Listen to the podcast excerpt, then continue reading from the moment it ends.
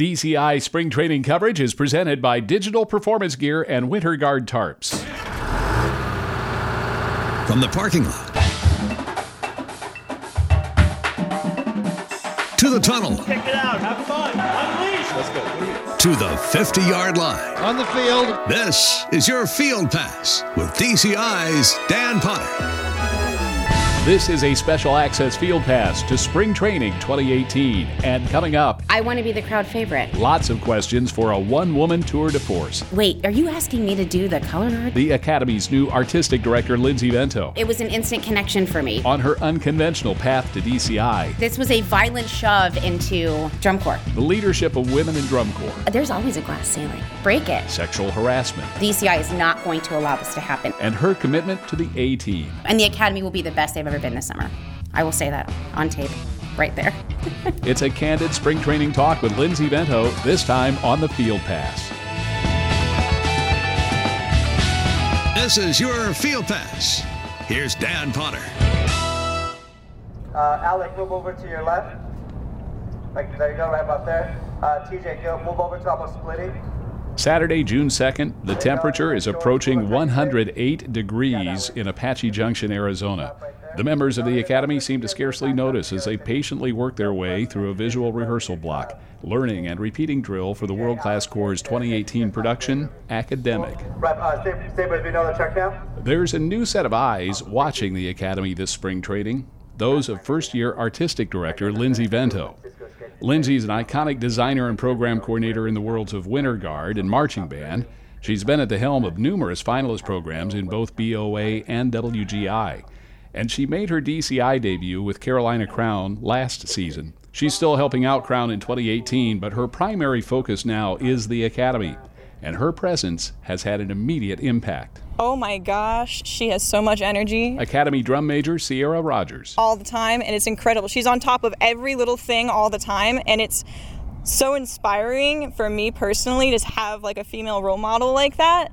And I think for the corps, it's just really pushing us to continue like serving a new standard of excellence every single day. She's a ray of sunshine. She's great. Mark DeFrancis is a trumpet section leader. She has so much like energy, so much contagious energy that just like gets to everyone. And it's crazy that she's so like knowledgeable about all these different things, like you know, dancing things or coordinating things or everything about this activity. But she's really cool. This is the Academy's executive director, Mark Richardson. what Lindsay brings to the table is she's clearly become a part of this family um, right from day one, and she's in- completely invested in, in what we're doing, and, and we can't get enough of her. I've known Lindsay Vento and her husband Steve, who's a longtime member of the Blue Devils brass staff. I've known them both for most of 10 years now. When I heard that Lindsay had been hired as the person to creatively lead the Academy, I remember thinking that the move made perfect sense. To understand why, well, you need to know how Lindsay Vento got to where she is today. It is not the typical drum corps story. Lindsay is a trained dancer and musical theater performer. She majored in music ed opera performance with a minor in musical theater in college. In short, she's a singer, a phenomenal singer, by the way, and a dancer. She did not grow up in band or guard or drum corps. When I was teaching in Missouri, my first teaching job, um, I was the cheer coach. That's what I did. I was a cheerleader. And my my husband at the time was the band director there, and said my guard director is not coming back from maternity leave.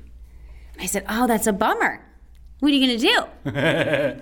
and he just stares at me, and I said, "No, wait." And this is again, I had at this point been to five or six DCI World Championships. I was already a massive fan. All of my friends in high school, that was what they did. I just didn't have that time, right? A dancer and a musical theater performer, you don't have that extra time to do all those ex- extracurricular things in high school. So I was very focused in theater, and that's where it was. But all of my friends were marching band people, and that's just who I always kind of gravitated to. Those were always kind of my people.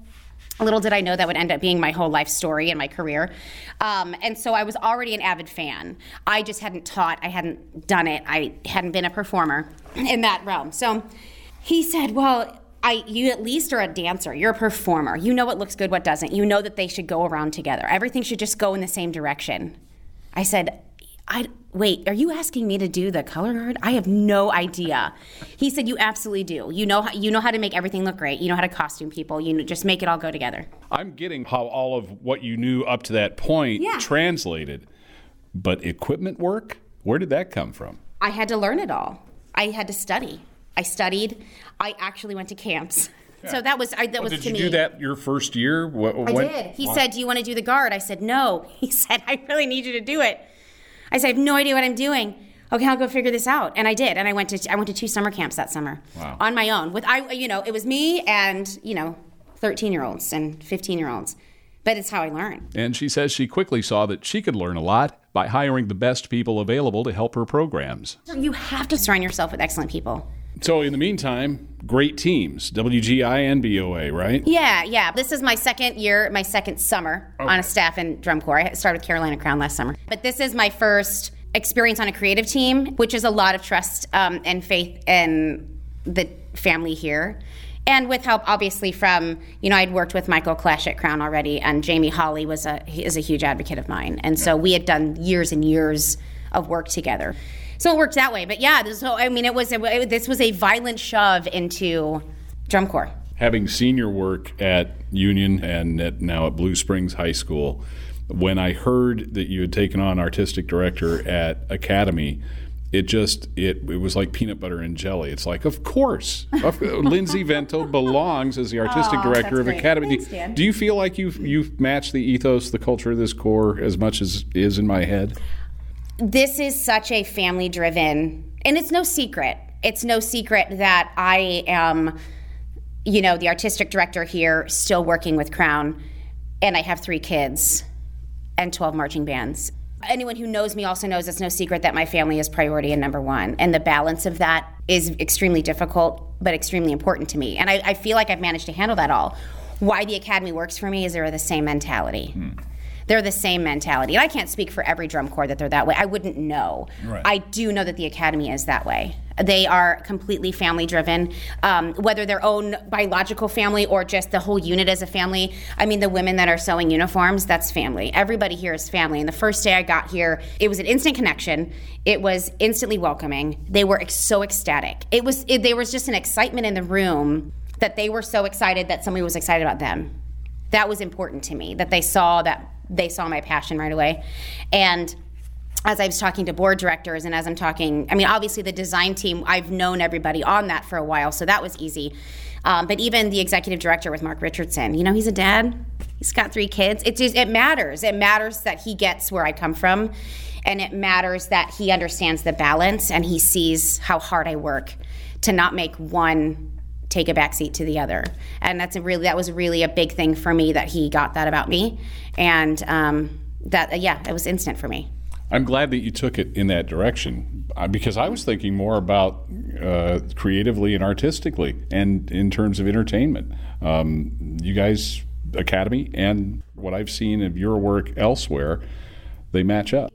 i want to be the crowd favorite all the time if that's too bold to say it is what it is. I want to be the crowd favorite whatever my teams are you know? All of the high school teams i have or um, drum corps whatever who doesn't want to be the crowd favorite? Because at the end of the day it's a subjective activity. It is. There's an answer key there's a judge's sheets and you have the bullet points and you have the formula and you know what you're supposed to do right? But at the end of the day that's a subjective activity. You can't control all of those pieces and where all of the rating and ranking falls. What you can control is who wants to see your show again. What you and it doesn't have to be it doesn't always have to be lighthearted and fun and oh I totally get this. That doesn't necessarily the crowd favorite all the time. You can be sophisticated and mature and you could have a deep intellectual base about what you're doing and still be the crowd favorite. I think a lot of people confuse that, which I know is not your question, but I think a lot of people confuse that crowd favorite is the most fun show of the night. Right. And that's not necessarily the case. So I think it's important. I I I like what I personally do and what the teams I am in, what we do, I want people to want to see it again. All the time. You've given me the perfect opportunity to ask here about academic, about the show. Sure, this year. absolutely. Tell us about it. academic is such a strong word. It has an instant aesthetic about it. without you saw the, the corps uniforms today which you said you loved which I'm, i love that um, not everybody has seen those yet but you when you think of academic you have an aesthetic in your head. You have a nostalgia that kind of happens in you. And you don't know why. You just think academic and you think highbrow and you think ivy league and and you think all of those things. So it is a it's an opportunity for us to showcase the triumphs the struggles the hills the valleys um, and the joyous times of having that genius mind, that constant academic mind. We all have that friend, or we all have someone in life who is just that higher thinker all the time, and they're either they're either in the best mood, or they're at their bottom, and their brain is constantly going. It's constantly going. You're con- trying like you're you're always trying to figure out what they're thinking all of the time and that's what we're doing this program is not about abc 123 it's not about school it's not about colleges and universities. It is all about the genius mind and how that works and the labors, the laborious field that that is, the heavy weight that that is, the Stephen Hawkings, the John Nashes of the world, where we watch them publicly be triumphed and ridiculed for things that they thought for ideas that they had and and and being that genius mind and not understanding why somebody wouldn't get it why somebody wouldn't understand that. And so that's really, really important. Um, the program's got a lot of really great intellectual effect to it, which is awesome because it's academic. So it was just, I mean, it worked so well in that regard. Um, the academy name and that A, you can't, I mean, you walk around campus today, Dan, you'll see everybody in that A. It's somewhere. It's it might be on their socks, but that A is everywhere around here. It's great branding. It is. It's a it's a brilliant, brilliant branding. And I, when we were talking about programs, I thought, gosh, I wish I want to do something with the academy name. It's just so important for them. They, you know, they took a risk make going in a new direction with me. That was a big thing. That was a big step for them, and I wanted them to feel that that wasn't in vain. That they, you know, that they were. I, I wanted them to make sure that they knew that I was about the academy family first, and not let's make top 12 everyone's about that right so i mean everyone has that mentality i wanted them to know that i was about the academy first and foremost and their cores, uh, their core values, and and so as I started playing around with the academy name, the word academic came up, and so we talked about it as a team, and it was just everybody was like, "Huh." Well, I don't know what it's about, but that name's intriguing. Mm-hmm. And so that was kind of our jumping off point of how to do that. And as, as we started to choose source material, it was all of the source material that makes total sense with this program Academic Festival Overture, The School for Scandal by Samuel Barber. All of these things are right up Academy's wheelhouse. Those are right up Michael Klesch's arranging wheelhouse. And so it was just all, we were just instantly, my gosh, this is it. I mean, we've stumbled upon the next great thing that the Academy will do. And the Academy will be the best they've ever been this summer. I will say that on tape right there. you you just did. I did. They will be the best they've ever been. They will. They're they're they're bought in. They're excited. Um, and I know you know at the end of the day, is being excited about your program as a corps member going to score points? Maybe not but it's hard to deny someone who's really bought into their program. It's it's hard. It's you. The excellence will happen when that corps member is excited about what they're doing. I'm excited to see him this year.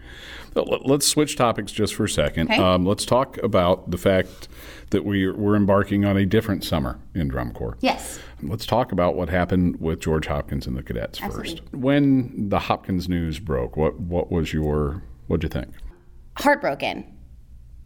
As a woman, as a mother, as a sister, that is a hard thing to think that they carried that and that is what their drum corps experience was.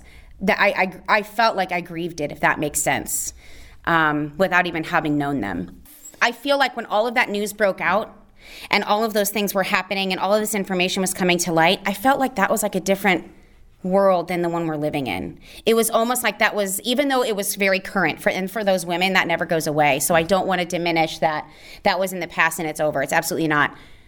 But I felt like I could go the very next week in a drum corps and I was going to a different place. I felt like I was going to a safer place. I felt like I was going to what drum corps is now that has a million safety things in place that those things don't happen. And if they do, watching all of these corps take action so quickly, removing staff members or getting new. I mean, we had a, a two hour meeting with Mark Richardson about you know the harassment and it was we went through powerpoints and we had all these things and we took quizzes and we online things and we actually got a certificate that said i passed this and if you didn't you were in hot water i mean they you know things are being i mean it's it's really they're putting so many safeguards right now that as a mom I can send my kid and I don't I don't worry.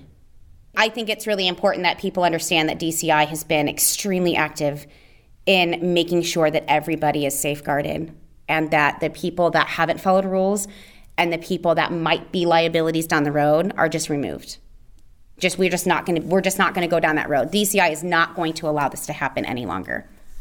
Besides yourself, I think I count two other women in drum corps in the creative community that you could consider artistic directors, even though I don't think that's their actual titles. Is there a glass ceiling in drum corps for design and instructional staff? Is there a glass ceiling? There's always a glass ceiling. Yeah, I mean, yeah, there's break it. There's always a glass ceiling. I don't think that any of the females that are in roles that we are in got them because we were female. I think we got them because we served a purpose. We had a talent that they needed. We met core values that was important to them. Um, we had a history or a or a resume or whatever that was that made them think, okay, they're perfect for this job. So I want to say that I don't think that any, I don't think women come into things like this thinking, I'm so glad there's another woman out there. I I truly don't, and I think now um, with all of the things that have happened in drum corps, I think that might. I had someone ask me, do you think that's going to make women not want to be in roles, leadership roles, because of all the things that have happened? I said, oh my gosh, hmm. absolutely opposite. Are you kidding me? This is the time. This is where you've got an activity saying, no, no, no, wait, you matter. You a thousand, you've always mattered. You're a thousand percent matter. You are completely equals. This is, you know, and so this is where you jump on that platform and you think, oh, I am. And so this is where you find this is where you find the positive out of the negative. I and I hate to be Pollyanna, which I'm called often. I hate to be Pollyanna about it but you can find a positive out of everything everything that's horrible and wrong and and just uh, just it, just disgusting you can find something in there to say okay this little speck right here this is my positive and i'm going to grow this into a massive forest and i think that through all of the things that have happened in dci the positives that we can take is that if any woman wanted if any woman was curious are we I mean, do we matter in DCI? I mean, why aren't there why aren't there more of us up in the leadership roles? Why is that? If they ever wondered for one second, and, they, and, and, and women were reserved to take a leap and put their name out there and be okay to be bold and stand in a rehearsal toe to toe with somebody else, and that's okay as a woman and a man, and that's okay. If if there was ever a time for them to feel okay, it's now. DCI has told you you matter. DCI has told you we protect you. DCI has told you you are equal this is the time. If you've ever wondered if you have a place here, it's now. They've told you that. The Academy's artistic director, Lindsay Vento, speaking to me during a visit to the Corps' spring training camp in Apache Junction, Arizona last week. We also shot a bunch of video about the Academy's 2018 show Academic, and we will be posting that at dci.org, so be looking for that, as well as upcoming coverage of the Academy's sister ensemble, Phenom, the defending Soundsport virtual gold medalist. DCI's coverage of spring training is presented by Digital Performance Gear and Winter Guard Tarps. This weekend, the Field Pass is traveling to Indiana and Ohio for spring training reports from the Bluecoats and the Cadets camps.